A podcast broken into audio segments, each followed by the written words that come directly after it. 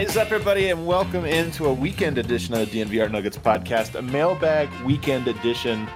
Of course, presented as always by DraftKings Sportsbook. Download the app, use promo code DNVR when you do. I'm joined, it's me, Adam Mares, and I've got one co host tonight on this late Friday night. He's yawning into his microphone here.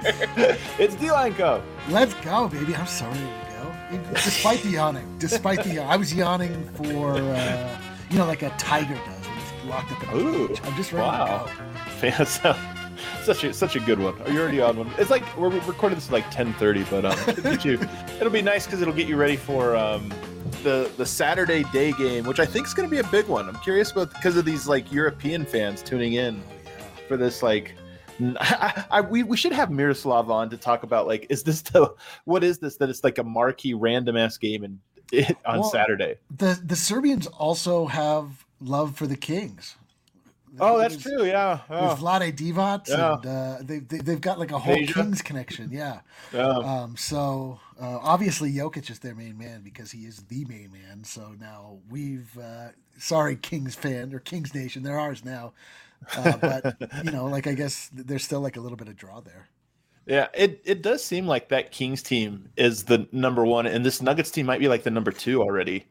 You know, if you just think about, I, I this would be an interesting question for Miroslav, but it feel it feels like this is the number two, and for the younger generation, the number one. But we got a bunch of questions, including one from Miroslav, a bunch of cool ones. They kind of span the whole, um, you know, whole spectrum of Denver Nuggets questions. A bunch of trade talk. People are asking a lot of. People are very into the trades already. Yo, it really it takes it just takes the one game and it's like we got So true. gotta blow it all up. Like we were like everyone was feeling their some themselves so much after that Jazz game, and like it just It's like, oh wait, we lost to the best team in the NBA. Like, okay. well the problem is Um, we got But I also get it. I get it. Yeah, Yeah. punked. That's the problem. So I was thinking about this, and I was saying this on Lockdown Nuggets that it kind of does remind us of the Clippers last year. Like they got punked by the Clippers, and everybody watched that game and was like, "Denver's not in their class. They're not in their tier. They're you know they're not true contenders. All this stuff." And then they beat the Clippers. Like, peop- Yeah. I, I too feel like the Nuggets are so far behind the Lakers, but I also just know that we're so far away from the games that matter. Oh, we are so unbelievably far away from the games that matter. And not only that, like, you know, the Nuggets weren't just in. They had to figure a lot of things out on the fly last night. It was just like the wrong opponent to have Right, yeah, Gary, yeah. to be the first one that Gary Harris is out, and then you have That's this true. like super weird starting lineup. People are, don't necessarily know how to play with one another, and then Yeah. not only does it mess up the starting lineup, obviously then the what was working on the bench is like called into question also Right, because you just totally. have like weird lineup. So I mean, whatever. I mean, we got absolutely punked. It's like hard to be. It's hard to like say anything else. But you know, I mean, it's it's like you're saying, man. It's early season still. I, I feel like it's gonna always be the early season. Yeah. But um, you know, like you just lose games like this. You know what's weird is I, we've watched games together now for like probably a full calendar year or or more, and so it was weird not watching the game with it. How was it watching it alone? Uh, I don't know if you saw the Twitter timeline. Like I was referred returned back to my like uh, early primal form. I was just like Every like an- thought. yeah, yeah. I'm just like an angry Twitterer, like just throwing out exactly like I didn't have somebody to like scream out my thoughts to. I had to like scream it out via type to the internet at large. you you were the Jack White like photo in real life. Oh my like- Well, the funny thing was, it was actually like really funny because I was so into the live tweeting that I, I like I somehow like the emotional impact was sort of lost on me. Like yeah, yeah, yeah. you know, it was weird. Like so, by the end, like I wasn't like as nearly as grumpy as I should be. Yeah. Um, so look, I'll take that for what it, what you will. It's easier when you have a long time to be grumpy. Like this game was over in the third, and you're just like sitting there watching the whole fourth, like ah, dreading it all. But whatever, it happens. It happens. On to Sacramento here. All right, first question, Miroslav. This is such a classic Miroslav question too. What would you prefer telling your grandchildren about this season? Your your grandchildren, Eric. I want you to really think on those grandchildren. Jokic winning the MVP or the Nuggets reaching the finals and being stopped there. Oh, interesting. What- What's what? What's like the more lasting memory that you Yeah. made from this season? I mean, it uh, leaves out a lot of context. Like, what does Jokic winning the MVP look like? How do they get to the finals? You know, how do they lose? Yeah, yeah, but I guess if you only could choose one, I mean, obviously the more lasting. Mem- nobody tells their grandkids about a losing effort in the playoffs. kind of. I don't know. Kind of. Really? I, I, feel like we tell them about well, the dude, Broncos we, winning Super Bowls. No, no, no, no. Think about it. With, with Mutombo falling on the floor, that was a first round win, and then you know, a second know, round loss. You still tell people about that year. I guess so. Sort of. It's sort of like. I think I would rather tell them that I watched the MVP play. Really? That rather than like I don't know. Mm. I mean, I guess maybe if like the the see like the Mutombo was uh situation like the I mean it was I guess it was like last year where like the the surprise what Cinderella. was stacked against them is so yeah. yeah so un, un like we just couldn't see it coming like to me, that feels like the ultimate like bummer to get to the finals. That's so true. From a Broncos perspective, it was like yeah, like it, the charm kind of wore off after. yeah, right. Like, there. I mean, I've, I've been to the Super Bowl. I've told you that, but I don't really tell a ton of people like, "Hey, I was at the Super Bowl. We got absolutely decimated." That's so true. To Seattle, when I do like that story. What uh, if if the Nuggets made it I mean, this is a crazy year because of COVID, but like the finals could be in July. There's a, a, world in which you know you could be vaccinated and at the game. Like, would you fly to the finals and pay finals prices to see like a game? Like, I mean, obviously you'd watch the ones that were in Denver if you could. Well, yeah. So wait. Well, I mean, that's so no. I mean, I would watch all the Denver ones. I wouldn't. I don't. I wouldn't yeah. fly back and forth. Although, actually, maybe I would. I don't know. That sounds like incredible. Yeah, like it would be pretty cool to see the finals at like the oh, Boston Garden or something, you, you know, or go to New York. deeply jealous I was of you guys getting to go back and forth to Portland. And like, Man, I so you're right. Games. So here's an interesting thing about that is it's true. Like we were media, you know, so like we get we're kind of like uh, roped off from everybody. But I did think while I was there, just with how many Portland fans there were and how overwhelming it was, how much it would kind of suck to be there as a Nuggets fan. Like yeah. I don't like playing the role of the dude that's like in your face, everybody. You know what I mean? Like uh, that, and yeah, just like dude. sitting there and being like, well, it's kind of weird to get excited for this. I don't know. I I, I would be weird. I don't know. I it think is, I'd have fun. Yeah, no, it's definitely weird. I think I told you like I went to. Uh, I mean, I'm not. I've not been in a lot of like really hostile environments when it comes to sporting events. I went to go after the Super Bowl. We got beat. We went and saw the Avalanche play the New Jersey Devils the next day, yeah. and they won on a last second goal. And like we stood up and cheered, and we literally got our lives threatened. it was like, oh, okay, yeah. well, I kind of forgot where we were. Uh, so yeah, exactly. It's not that cool. It's, it's really not. Yeah, it's not my desire to be like deeply hated in person. yeah, yeah, yeah. And then also, I will say though, we we also have the bar and like being at the bar if the bar could be full and, and safe or whatever if like packed like are you kidding me for a playoff game that'd be the greatest place on earth to be for a playoff win um and then also just like i will say in contrary to all the things we're saying the games three and four against portland last year were like two memories i'll always carry Always. Like that that four overtime game was just like the intensity of it, like and how long the intensity lasts that you were just like, I can't believe we're still on pins and needles in this building where everybody's like hair is standing up. It was it was actually pretty cool to be there for that. So I gotta say, dude, I'm saying like I'm deeply jealous of that. I watched it. I watched it at a bar and I remember when it was over, I felt like I had just been like in a 12 round boxing match. I just yeah. like my body had been abused and every part of me had like gone through the ringer. Yeah, and I can't even imagine that if you put on top of that like the weight of the opposing crowd. oh man, the crowd's so intense. That's what I mean. Like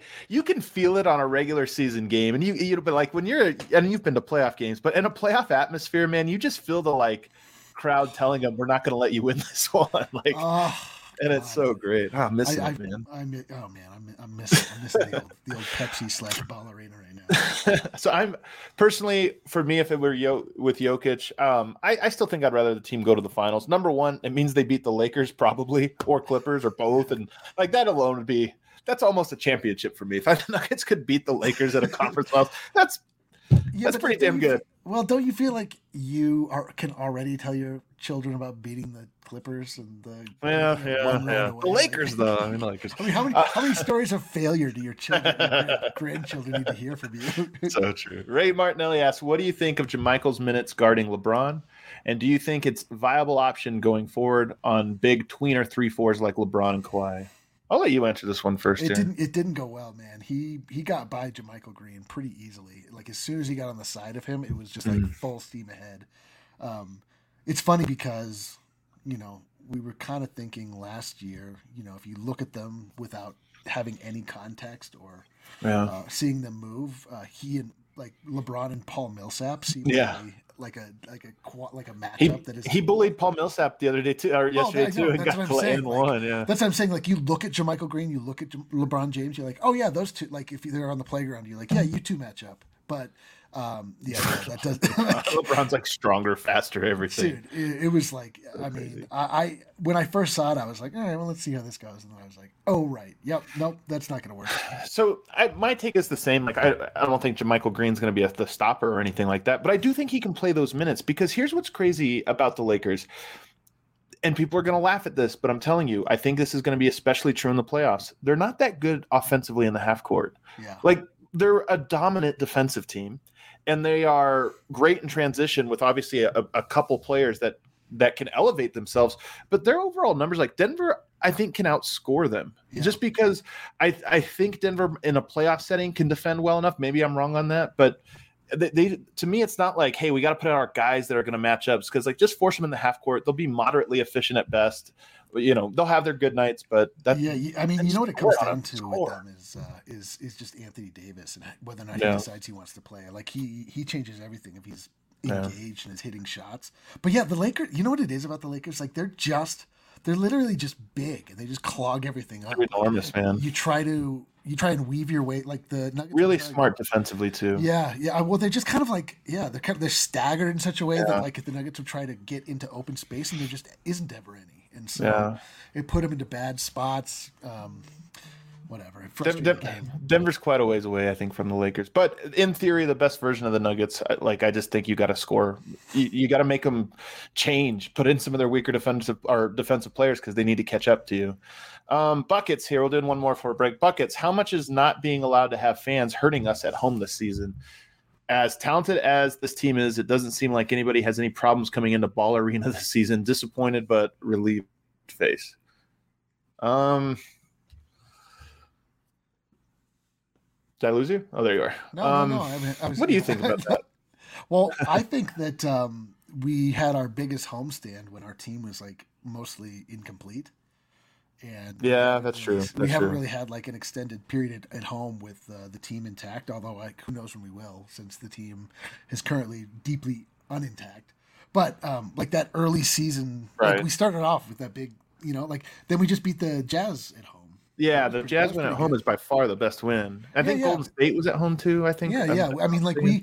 I, I- I think that um, it's coming back a little bit. Like I, I think Yeah. that it's to the point where the Nuggets are basically on even footing with uh, most of the opponents that they face up against, and now Right, the the altitude can at least come into play. You know, right. Yeah, I think that's a good theory. I think I, I probably ascribe to that same one. So much of the Nuggets' stats overall this season are painted by the first like six games of the year. Totally. And and if you, everything when you cut it off those first couple games, it's like, oh yeah, Denver actually looks kind of Dude, the first the first part of the season was just such a disaster. It was just garbage. It was terrible. We had every night we had to just be like, "Wow, they really look tired. Everyone's Right. tired and hurt," or they, "Wow, I can't believe they didn't play together at all." And there's seven new players, and they don't have any concept of like who's supposed to do what on the second unit. Everybody's a fucking guard. Like, right. you know what I mean? It's just confused. And then Yeah. suddenly MPJ comes back. The the the water starts to clear a little bit, and um, you know the team starts to play. JaMychal Green like fits it. And it's just right. All of that. All of that. Those early garbage games, so we could have the Christmas Day slate, which sucked. it really was the worst Christmas Day slate. Awful. possible. All lopsided wins that were like horribly uninteresting. It's what the All Star, what All Star Weekend's going to be like. The NBA is going to be fighting. Like everybody's going to be unhappy and protesting. And they're going to show up, and it's just going to be horrible. like absolutely terrible game. Some contest is just going to be like Nate Robinson and Birdman. I can't believe like, it's going to be like that over and over. I really can't believe they're gonna like try to go through with it. It seems like the perfect week to like try to make up these games that are getting canceled. you know what I mean? I think you just like nobody wants it. It you know I don't know. People are going to complain about it. It's going to be or or maybe not. I don't know. Sometimes like players make this like kind of fuss, and then Adam Silver's like, "Hey guys, I just want you to know that's uh going to cost everyone a million dollars." And they're all like, "What?" Okay, I we'll play. We'll play Yeah, Christmas Day. Fine, whatever. We'll, we'll be off for a week and a half. Yeah, the, exactly. uh, I know. Well, and it also like the, who like I wouldn't say players that want to play. I would say LeBron James doesn't want to play. So Right. again, No, there's a lot. There's a lot. I, I will say, I and, like, oh yeah, the De'Aaron Fox. Like there, Oh, there's a lot of okay. people. That, there's a lot of people that have said this. Michael Malone said it before the game. Like I, I am with the players on this. It's actually Okay. kind of absurd. They need the break, and then also just like, you know, it's not things. That, what they're telling us about their travel schedules, they go straight to the hotel. They can't even have team dinners yet and stuff like that. and so then to be like, hey, we're also going to have you do that in Atlanta and come on. It's like, come on, man. Like things are either, you know, things are not safe. Let's not pretend they are and force us all to come down and isolate in Atlanta for a weekend. You know, so I don't know. Everything. I love how everything is, is completely absurd. Everything is like rife with hypocrisy. It like doesn't matter what it is. So true. You just have to decide like where the soft spot is as far as public outrage is concerned, and just like steer your ship in that direction. Adam Adam Silver has 100% been playing that like for the last really like seven months. Just totally like, what? How can I do this with the least amount of public blowback? Yeah, how do I get like he's like over this as quickly as yeah. possible? Just like throwing little things out. Like, what if it was like this? No. Oh, well, what about like this? Okay, this. All right, we'll follow this way. Like, It's crazy. Uh, we'll take a quick break on the other side, though. A whole bunch of new questions. I, I think we have like 15 questions, so we almost have to pick up. I know people people send good ones too. I think I only cut out like three or four. Um, but first, I want to tell you guys about Eric's favorite place, Hassell Cattle Company, oh. With Wagyu. Did I say that right? Wagyu. No, you did not. I did not. Okay. It's like wagyu, wagyu I'm beef. setting him up just so he could do his favorite his favorite direction with with their famous blue collar wagyu beef. Why is it blue collar? Because it's delicious, premium stuff, but everybody can afford it. Uh, they offer the wagyu smoked sausages, New York strip, beef bacon. Tell them your you have you have you actually haven't said how you cook yours. You just said that you do it on the skillet, but you haven't given your whole recipe. Oh, Give it. uh, uh, the the ribeye. Oh Yeah. god, dude. I want the whole recipe. So what you do is you take, you make sure you get your Hassell Cattle Company ribeye. You allow it to warm up to room temperature before you even start thinking about trying to cook it. Is this right? I didn't know this step. Okay. Yes, I've yes, heard you this tell is this, but I important step. Okay. Because yes, because this is it allows it to cook more evenly. So at your room Oh, temperature we'll- steak, you get a uh, cast iron skillet and you heat it up to, to about like an eight or a seven, like just about as hot as it goes, until it's like as hot as it gets, like where you put water on it, just sizzles right off, and then you just all you put is on either side is just coarse sea salt and coarse uh, black pepper that's been ground. That's it. And then That's all you put. that's it. That's it. Because then you put it down for four minutes aside, and um, the, it cooks in such a way that the fat, like all that marbling, renders, and so then it like gets underneath the steak and it fries itself. And so then it's like crispy. It's Oh, dude, yeah, I, I yeah. can't even. T- dude, it's like I, I mean I've described it like it was outrageously delicious. well, you're The first one I overseeing. had. So No, there you go. I'm You're not you, overselling it. I'm telling you, it's great information. Oh, People are going to go buy now. Hassell Cattle Company. That's H A S S E L L cattlecompany.com and use promo code DNVR10 when you go. Um, we also got DraftKings Sportsbook, of course, the presenting sponsor of this one. And if you're listening to this, you know you're just mere days away from the big game. The big game. you want to get in on the big game by downloading DraftKings Sportsbook, America's top-rated sportsbook app, and they got this crazy deal for you. It's a no-brainer. Um, you bet you get you get this bet where if any team, either team gets one touchdown, then you win your bet. This is another one of those crazy promo. I mean, it's going to happen, guys. It's going to be like seven touchdowns. Um, so all you have to do is make that bet, and it's a no-brainer. Uh, you can't you can't miss. And then they also have this giant prize a prize pool going on. DraftKings has paid out over seven billion dollars to its players since 2012, and they do these big things for uh, the Super Bowl weekend where you can buy in and you're guaranteed an automatic prize, like you instantly win something. So download the DraftKings Sportsbook app now. Use promo code DNVR um, to get a, shot, a chance at doubling your money if a touchdown is scored in Sunday's game. Promo code DNVR. Restrictions apply. See DraftKings.com slash prediction dash challenge dash DFS for details. Wow. that was that was surprising. Colorado only must be 21 or older. And if you have a gambling problem, call 1 800 522 4700. All How have, your, how have your bets been going lately? dude, killing it, crushing it. I told everybody. Remember, we had the odds boost was the big one. You could bet up to twenty five I- bucks for I that thing. nailed it too. Nailed it too. Yeah, so it's like Nuggets. automatically, uh, automatically starting the day up. But I've been, man, NBA. I'm telling you, that's why we need more NBA odds boosts. I'm, I'm hopeful they're coming as soon as the NFL season's over because I, I, that's the one I can kill on. That's the one I can do well on. Um, Nolan Rogers asks us, "What are your thoughts on Mo Harkless? I would love him as a wing defender, or do you have any other big wings in mind?"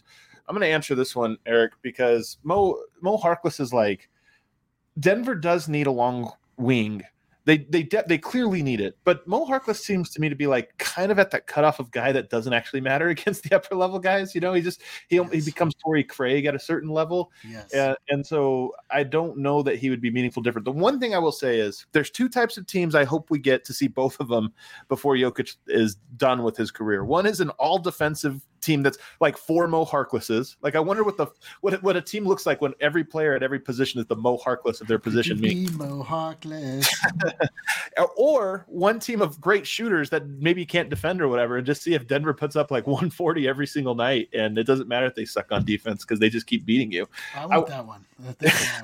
well, I want both of them. I want to see both of them, but uh, or each of them, unless one of them just dominates, and then you're like, okay, we'll stick with this formula. We figured it out. Mo Harkless I don't think you just add him to Denver's roster. Denver's probably not yeah. that not that great. Although an upgrade, I mean, probably he's like taller PJ Dozier. Um, Daniel Languish asked, "This loss to the Lakers is a harsh welcome to reality that we aren't good enough to beat the Lakers in our current state. what needs to change? MB, MPJ increase in minutes with the hope that he can develop into the game changer, make a trade, or lineup change. What do you think? Man, I'm telling you, like this is just it's overreaction. We're just overreacting to the idea that we like that wholesale changes are needed. I mean, I, I understand like it, it didn't look good and it didn't go well, but um, at a certain point, like the I mean, the team's got to play like as it's intended to be played first and foremost. Before you know, like things are weird when you have to start switching lineups around, and it, right. so I don't know. They could. It, I mean, very well, even with Gary Harris, the full intact lineup, like we could still suffer the exact same fate. I'm just not ready to say like we got to throw the baby out with the bathwater. Just right, right. I mean, the thing is, is we just we don't know. It's not the third one. I don't think there's like a lineup change that's like boom, there it is. Denver's Denver figured it out. I think it's either yeah, like a trade or MP, and that's the question of the whole season. Is like, do you just write it out with MPJ, and eventually he's exactly what we all hope he can be, or do you make the trade and hope that he brings the return that gets you there? I, I mean, I, I really don't know the answer to that. What I would say is, I, I want to see Michael Porter fail for a lot longer than what he has, you know, struggled with or whatever this so far this season. Like, and, and, some of this is frustrating. I really am hopeful that it's just this Jazz, Spurs, Lakers trio that Denver's had to play in a row that has caused Michael Porter to be in sort of a slump. Like those are playoff caliber teams, great, smart coaches, and they're and and, and I just think maybe that's part of it. Now you get Sacramento, maybe he looks good again, and you know you get you go up against a team that's what, not what nearly. What are you saying about Luke Walton exactly? well, you know, you, who knows? Yeah. so, but I mean, seriously. So I'm, I'm hopeful that he starts to have a bounce back here as the the month eases up. But at the same time, I do think that Michael Porter he can get to a certain level and look good, but not be playoff ready. And it's going to be hard to know that. Uh, it, that's why games like this Laker one are so important for sort of evaluating. Yeah, he, he, just needs to get to the point where he's not thinking, you know. Yeah, totally. And you know that, which which is you know fuel to the argument that he just needs to be playing through his mistakes yeah. and be given a longer leash. So yeah. you know, but yeah, it is. It is still that that big question. Like, can he get to where he needs to get? Toasty Mac asks, "Is there a backup center we can target at the deadline? Because a Joker does need a, a, break longer than five minutes sometimes, and B Hartenstein can't go five minutes without picking up three fouls, and C Hartenstein has no hands? Question mark. so a little Hartenstein slander. So here's a here's an interesting thing about uh, uh I'm going to give you here two two stats that that in my opinion prove why people use stats just to make their own point, but don't you know like they're they can be very conflicting. Hartenstein has the best net rating on the Denver Nuggets by quite a bit and the Nuggets are, I think, seven and zero oh when Hartenstein does not play. so they're like five and nine when he does play, or something like that. so you look at this and you say, okay, he's the best net rating, but yet when he doesn't play, Denver wins. Um, what do you? What's your Hartenstein take now that I've given you this? Well, I mean, yeah, the the uh, I, I take that all of that with an entire canister of large, coarsely ground uh, fresh sea salt um, but I mean, you just watch him. He has been not an asset on the floor to this point. Like he, um, you know, he comes in, he provides like what has been some pretty comical minutes. Um, he is not very reliable. It's exact. I mean, exactly like we can't count on him to spell Nikola Jokic for long Right. enough. So Jokic can't really spend time off the floor like he was able to with the Mason Plumlee. Yeah. Like, I mean, is there one that we can target? I mean, I wouldn't be opposed to it, but it just seems like that's kind of a, something that everybody needs, right? I'm not ready to give up on Hartenstein all the way just yet. We talk about Michael Porter and how like he's playing these minutes and then he gets pulled and this or that. Like Hart- Hartenstein's that on steroids, right? Like his minutes, if he doesn't play well for two minutes, he gets pulled.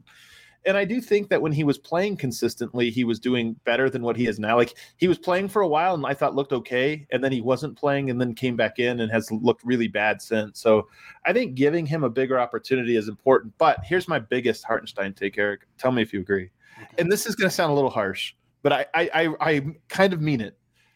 I think he needs to shave the beard, man.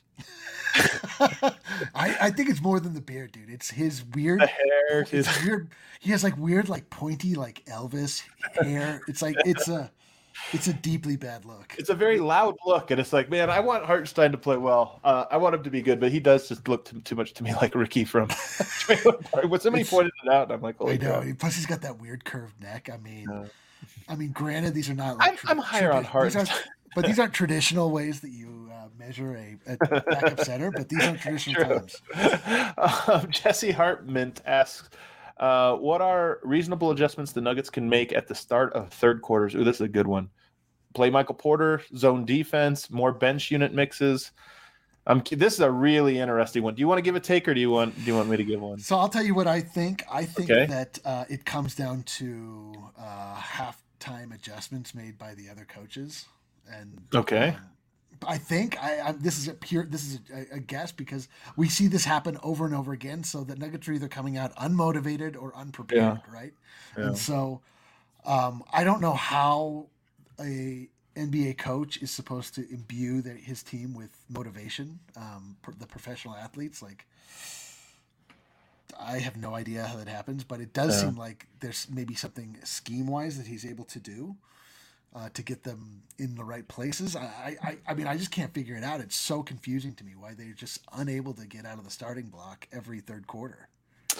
Yeah, I, I don't understand it either, and I don't know that there's a sen- a, a change that makes like sense. Like I wish I had a take here that's like, oh, it's clearly they need to go to more offense or this or that. Like I, I really just don't know the answer to that. They have been up. I'm, I'm also inclined to think that the, these can be like small trends. You know, this trend is really over like seven games, right? And that's a lot, but it's also like a tiny sample size. If you know, PJ Dozier shot well for seven games. Are we like he's a great shooter now? We're like, no, I mean, like he's just he was on a heater. So Denver has been really bad recently in third quarters. The one thing is, and, and I think one thing that happens whenever you ask questions like this is people will blame it on whatever thing they don't like, right? Like course, this is- the reason they're not doing this because Hartenstein's not playing more. And you're like, wait, what? What? How are we connecting these dots? You know, like, but so I so I do think that I, don't know what any of it is, but I would like to see some more I, more blended lineups in general, just because I'm starting to worry that PJ and Jokic are just not going to ever get over the hump. Um, Yeah, they don't play. They don't play together very much. Well, it, I mean, they they intended for them to. They started off the year that way, Right. MPJ It got hurt. good. and Yeah. You just don't like. You just don't know if if Malone is being stubborn or if he's being uh, like if he's adhering to a plan he's set forth. Right. Like it's if he's Yeah. looking Oh, for yeah. something, like it's confusing. Um, J. David Walker asks, "Is the best path, best path forward this season to not make a move, play the young guys, and accept that you're going to take a step back? How feasible is it to sell that mentality to a team with an MVP candidate coming off a Western Conference Finals run?" I don't. Here's the thing. I, I- I'll answer this one right off the top. Here's the thing. I don't think organizations act like we act, where they're like, you know what, guys, we don't care if we win this year. We're only like, no, they always try to win when when front offices or coaches tinker with that like scale it's never in an effort not to win a game. It's just like we might play some more minutes here or there. I don't think denver has any type of plan like that. I think michael malone was handed pieces. The front office i think was hopeful that you know michael porter would really grow into a star role. Bol Bol would play enough minutes for them to evaluate and all the other guys just kind of fill in as needed so they get some data points on them and to this point none of those things have quite happened yet but i don't think that's because of any like conscious decision. It's more like let's put the ingredients out there and let's hope this is what happens. Yeah, I mean, hearing more and more from George Karl, it really seems that that is like the relationship between the front office and the coach. Yeah. The coach's room is like they, you know, the, the front office gives you those pieces, and then it's like, all right, man, figure it out. Um, I think the communication is there about what they hope. Yeah, it's just yeah. that at the end of the day, Michael Malone knows his job is to win, and people will say like he can't. You know, he's he's sometimes too competitive and lives too in the moment. He plays the guys too many minutes or this or that. But I think that's just called coaching. like I think that's just called like when you're in a game, you're trying to win it. It's a, that's your that's your goal as coach. And also, you know, as an NBA coach, people will tell you we don't mind if we don't win, but the moment you don't win, you get fired. Of course, oh, of course. and if I mean, uh, oftentimes when you do win, you get fired. Right. How many times the coach of the year has been fired the next Right, year is, is like an Yeah. unimaginable amount. Like, I, but I, I just feel like um, there's just too many um, definitive uh, descriptions of what this Nuggets team is and what they're not Right. already this early Yeah, in the yeah, for, season. to- Like, so totally true. I, I'm just not ready to say like, okay, this is who they are. I know exactly who this team is. they're going to be so different in 20 games. There's going to be like so many different like a- anytime you go back and listen 20 games prior and It's you feel like like yeah, you're like the conversations are around things that no longer are pertinent. totally. It's always. I mean, it's always that way. I mean, that's why this is again. This is why you play the regular season. Like it's just so interesting. You don't really know what's going to happen. Teams change, evolve, like Yeah. fall apart, implode. It's like Yeah. it's the best. it's the best. Uh, Josh Barnett from Down Under. If we can move the $35 million Gary and Will are on next season, do you think a decent free agent would finally look at Denver? Surely playing with the best passing big man in the league is appealing. It would probably be only one year, only one year only if they want to play MPJ the season after. If so, who? I'm not going to answer who because, man, we're so far away from free agency. Like, come on. You want me to look at the draft too and tell you that? No, I'm just kidding but um, just in terms of like, first of all, getting off the money, I think Gary Harris becomes tradable on an expiring. I think, I mean, significantly more so. And also, Gary Harris, the injury really sucks, and his injury history really sucks. But he was on track to recuperating value to where, especially on an expiring, I think teams would have been like, okay, that's not the most negative asset ever, whatever. Um, Will Barton's a free agent. I would not be surprised if he talks himself into trying to go for another big contract. I don't know if it'd be the right move, but I wouldn't be surprised if he tried that. So being off their money is not that unrealistic. As for free agents, yeah, I mean, I still don't think so. I mean, I, I don't think you're getting any of the big the big name type guys, but you know, I'd be you know, like Kawhi Leonard's not going to leave the Clippers to come to Denver or anything like that, you know. So, but if he can convince Paul George to go with him. Yeah, but you never know. Like Denver could be in position where there are good players that maybe are not max caliber players, but players that are like, you know what, I'd rather go to Denver because I feel like I can extend my career there because they get me or whatever. Yeah, I, I'm saying we we have this uh, question come up every single year now, and it's always like, well, we're finally in the position that we're attractive to free agents, and like the, every time it's like, I mean, the bet like the absolute best we've been able to do is got is get Paul Millsap, which Right. was great, absolutely great. But I mean, obviously at, at the very very tail end of his career, and for thirty million dollars a year, like Right. an extreme overpay for a, a very much over the hill former star, like. But maybe Denver can get a an Andre Iguodala caliber player, or I know that oh, sounds Oh, that's, that's painful here, but, but like that type of player, or that you know maybe like a Malcolm Brogdon type player that you're like like, Jerami Grant kind of thing. I mean, seriously, he went to Detroit. You know, like Detroit was sitting over there being like, you know, we're going to get a great free agent. I summer." know. I'm just. I don't know, man. I just. I keep by. I every year I hear tale that the reputation of Denver has changed in the NBA. People, has. all of these athletes are now looking at what a wonderful city it is, and then it's true. like, we Davis Bertans won't even. Yeah, they, they just need to. That's what they need to. do. They just need to go Euro, man. Like the Euros, like Denver. They love it actually. So just just do that. Yeah, I mean, but they, they're not even talking to us. I don't know what happens. Like, I really thought Bogdanovic might might I try know, to get a man. hold of you. What the heck, man? as soon as that deal went void, I was like, "Oh baby, come to Papa." Yeah. You're like, in Atlanta? Like what? so true. Uh, why so serious? Asked. Do you think that Malone is being asked anything when it comes to the trades, or is it only up to the front office? He's being asked a lot. Like, here's the thing: I don't know that there's perfect synergy between the front. In fact, I would guess. at This again, just a guess. I would guess that there is absolutely not perfect synergy between the front office and the way Michael Malone handles the ingredients that they've given him. But I do think there's perfect synergy between what they bring to the table. Like, I don't think there were major differences about hey we should get JaMychal Green no we shouldn't or you know like I think both of them are like hey we like these guys coach Mo. What are you looking for? What type of player? What do you think of this guy? He's very in on conversations of that and I think his approval carries a lot of weight to them. So uh, again I don't I, I, think if you ask the front office they probably would love Bol Bol to have played more minutes Michael Porter to have played more minutes but at the same time would they have loved that if the outcome was that the team was like 9 and 12 right now? Probably not. So it, Malone has a balancing act to play himself yeah, I mean, you're also talking about like probably, if not the most, like one of the most collaborative um, yeah. pre- presidents of basketball operations. Like, there's no way he's like they definitely don't make any decisions by themselves. Like, they're definitely asking as many opinions as possible. Um, so yeah. I guarantee Michael Malone is part of all of that.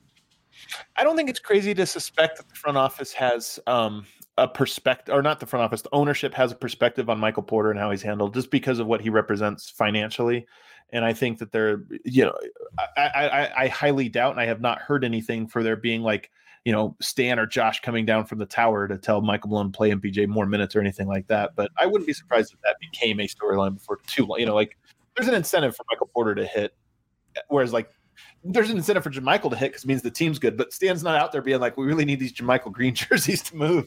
you oh, know, like, He's like going to sell season tickets this year. That JaMychal Green is. Yeah, he comes down from the tower like, "Is this one of the franchises I own?" I honestly don't remember anymore. um, Marco Doc- I think I say it right. Um, Nuggets lack some pieces to make a step forward to top tier contenders. What do you think about a blockbuster trade, if possible? And what would be acceptable at this point? so these, I'm going to answer this one quick. Blockbuster, I have no idea what that means. Like Bradley, Bradley Beal's the one that's out there. Like, what do I think of it? I don't know. I mean, who knows, man? I, have said this many times. I don't know what Brad, Bradley Beal. I think makes the Nuggets instantly better. Does he make them better in the ways that matter in a playoff run? I have no idea. Um, does it work out? I just I don't know. I have I don't. I, I'm out of perspective on this, Eric. Yeah, I mean, you're always just looking for that big three. Um, you're always looking for the big three in the NBA, and we just like we we have a big three. They just haven't been uh, three three nighted. They've not been uh, they've not been bonded. They've not been uh, yeah. playing together in a way that, and I, you know, I, I believe in my heart of hearts, it's like part of the plan to make that make that happen. I just, um, yeah, long season, baby. One more, and we'll take a break. Can we, the current roster, or will we, Malone, push Jamal to, to shooting guard? His impact on games is undeniable, but as long it is, but is it long and often enough in games for our main volume? I think he says push push Jamal Murray to shooting guard. Is that a thing that's that's coming? What do you think about that, Eric? You're me and you have both been like influenced by George Karl on this. Yeah, well, I mean, this is this is becoming. I'm I'm hearing this echoing more and more and more. I'm hearing this, and maybe maybe it is George Karl putting it out there, but um, I, you know, when we first got Jamal Murray, I always thought he was going to be a shooting guard, and then yeah. alongside Emmanuel Mudiay, obviously. Um, and he was just sort of like thrust into that position because he really does have a good handle. Um, particularly for somebody who's not natively a, a point guard. Like I know right. he thinks of himself that way, but I mean it's clear like that's not his best place on the floor because he's just such a dynamic shooter and, and scorer. Like he's just able to be a point guard. So, yeah. I mean, I don't know. Like I can see, you know, maybe Monte Morris in the time. Like I, I imagine we'll see a lot of this, or at least some of it, come up with uh, Gary Harris off the floor, right. and uh, everybody sort of just sliding over one. Um, and we'll we'll get a, you know maybe a better idea. Like I, I, I certainly understand the theory, and it's it's not crazy at all because that's what he played in college. Like and he was dynamic in college. I think it's not even just the point guard part of the equation. Like a Joe Ingles, I think would help things here. He's a small forward. He's a secondary ball handler, but he's just such a he plays the point guard role where he can get the team settled. He can run pick and roll, and make smart decisions, and get the ball where it's supposed to go. Um, and I, it's funny to think of Utah and just how great they've been. You know, they're shooting, they're making more threes per game than any team in NBA history. Isn't that wild? By a lot, by like by, by, like over one three per game, um, and they're shooting forty percent while doing it. Like, I think that the combination of having um, Ingles and um, and uh, Mike Conley on the court, like, like, and then you think about Mitchell is kind of like Murray, where they're at their best when they're not thinking about anything else, just attack, take a bad shot here and there, nobody cares. Like that's your your job. And the fact that you know Murray has Jokic, who's obviously a great playmaker, but it's one. There's no release valve after that. Whereas Donovan Mitchell has two. Basically, any player he kicks it to is capable of like going into the next action. And I do think Denver would benefit from that, whether it's a point guard or whether it's just another. I mean, Barton, I think at his best can be that role. Just Barton's like fifty percent of himself this year. I know. Plus, he's just like uh, he go he gets uh, he, he's doing a lot more of that uh, that hero ball that everybody hates so much this year. I mean, it really was like the playoffs when he's not good enough to do that. So every time he does it, it's like, dude, you are like the worst in the NBA at this right now. you cannot score in isolation right now.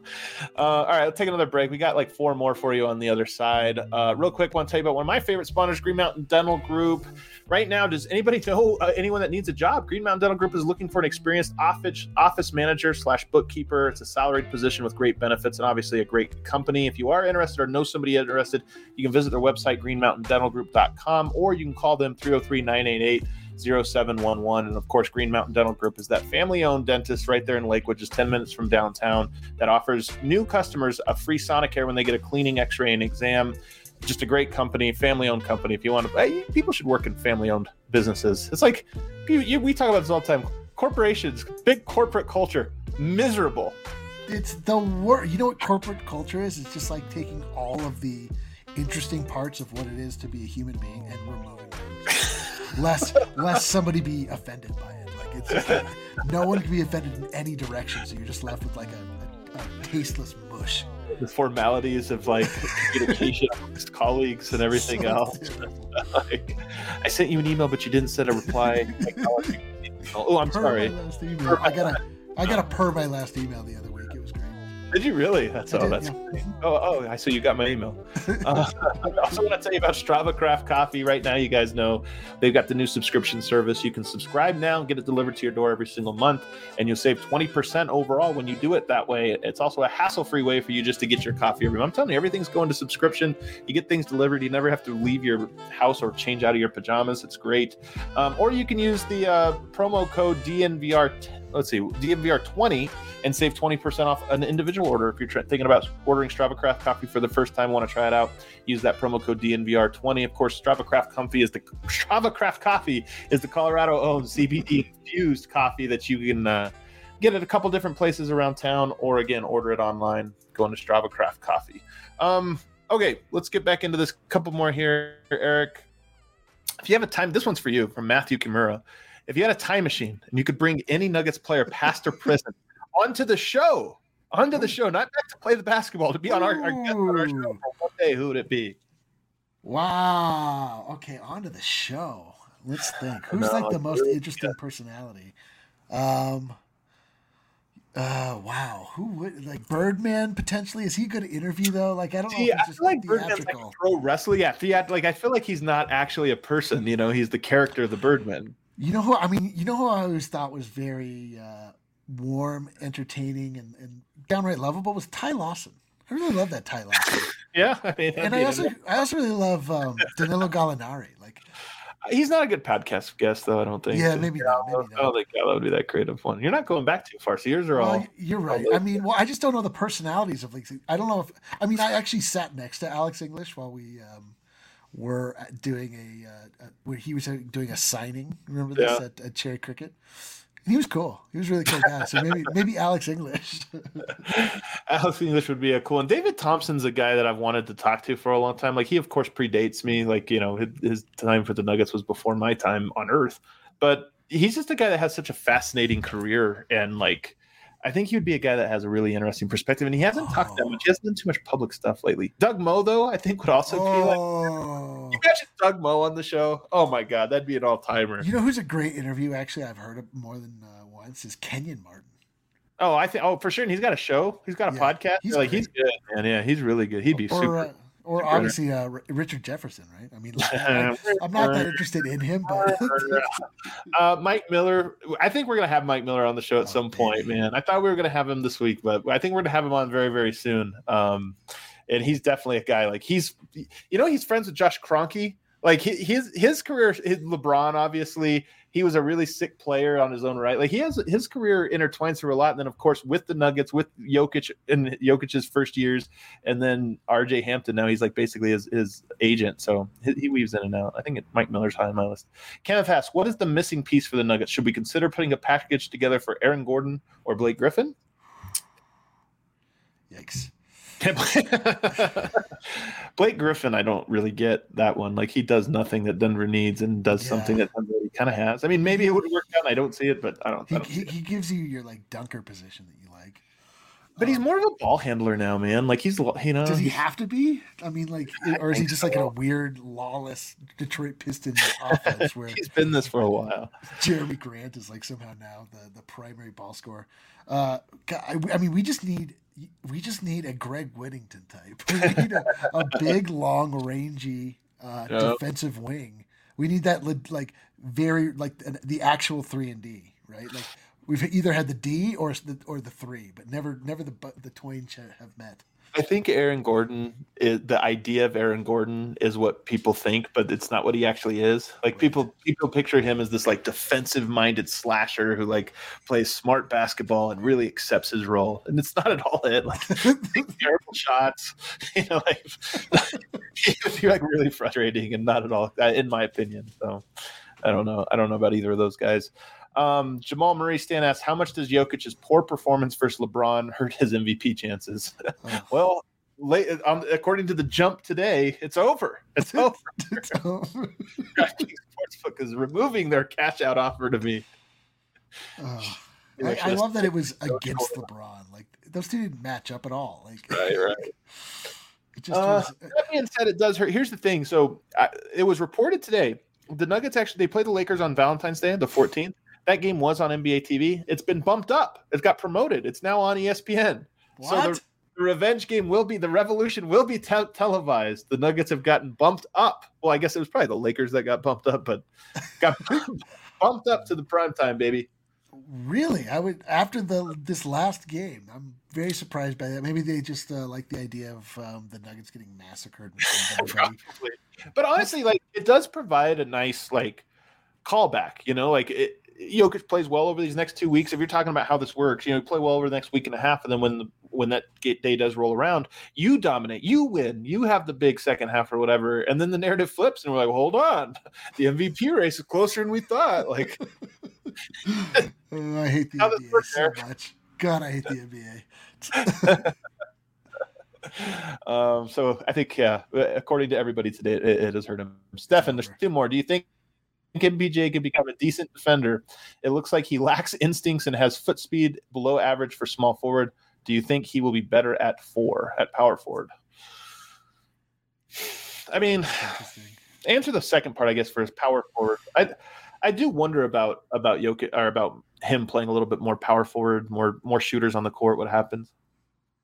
Yeah, that actually makes quite a bit of sense, honestly, because it is true. Like he's his lateral speed is not great, and his instincts are not great. But we are oftentimes asking him to, to guard and, and go up against like really mobile wings. Guys are like sort of like Yeah. running all over the place and are being. Uh, I mean, it, more, it, it seems like more often than not, when we're like really pissed off at MPJ, it's because he's left somebody in the corner and he's collapsed in a way that he's That's not going to happen no matter who he's on the court with. I guess so. Uh, but I mean, it seems like if you know, like if somebody, because he, I think he kind of just wants to be close to the rim because he can block shots, he can get rebounds. Like Right. it, be, it seems like if he was, you know, guarding somebody that was looking more to post up a little bit and, and, and not be so stretched. Like I, I, I don't know. Or, But again, like also like power forwards generally aren't that fleet of foot, so. It does make a lot of sense. You just wonder if he's, uh, you know, if he's thick enough to, to handle that. all He just needs volume. minutes, man. He just needs minutes. I, I the, even some of the thickness stuff, I think he'll grow into. But right now, he's making all these mistakes. I'm just not. I'm not that surprised. I just need to see him do it. And honestly, if they, they he plays like 30 minutes a game for the next six games, and Denver goes one in five or something like that, like it might be enough for us to know. You know, like that might be. But I'd rather get to that point and know than keep doing these these weird ones where Yeah, we don't get a big sample. Um, Will McPherson, this is the last one. Is Michael Malone's refusal to trust young players detrimental to the development? And how much credit do you think Malone deserves for the growth of Jokic and Murray? Um, You're the biggest Malone guy. So I think that uh, the way that he handles rookies is like pretty much how most coaches handle rookies. Like they just don't, you know, you know, you don't throw them out there because it's just a different game when you get to this level. It's like so much more mental. It's like so much more strategic. It's not just based on whether or not like who's got the best and one mixtape. It's like Oh, yeah. so. Um, how much do do we credit him for developing those two? Like all the credit.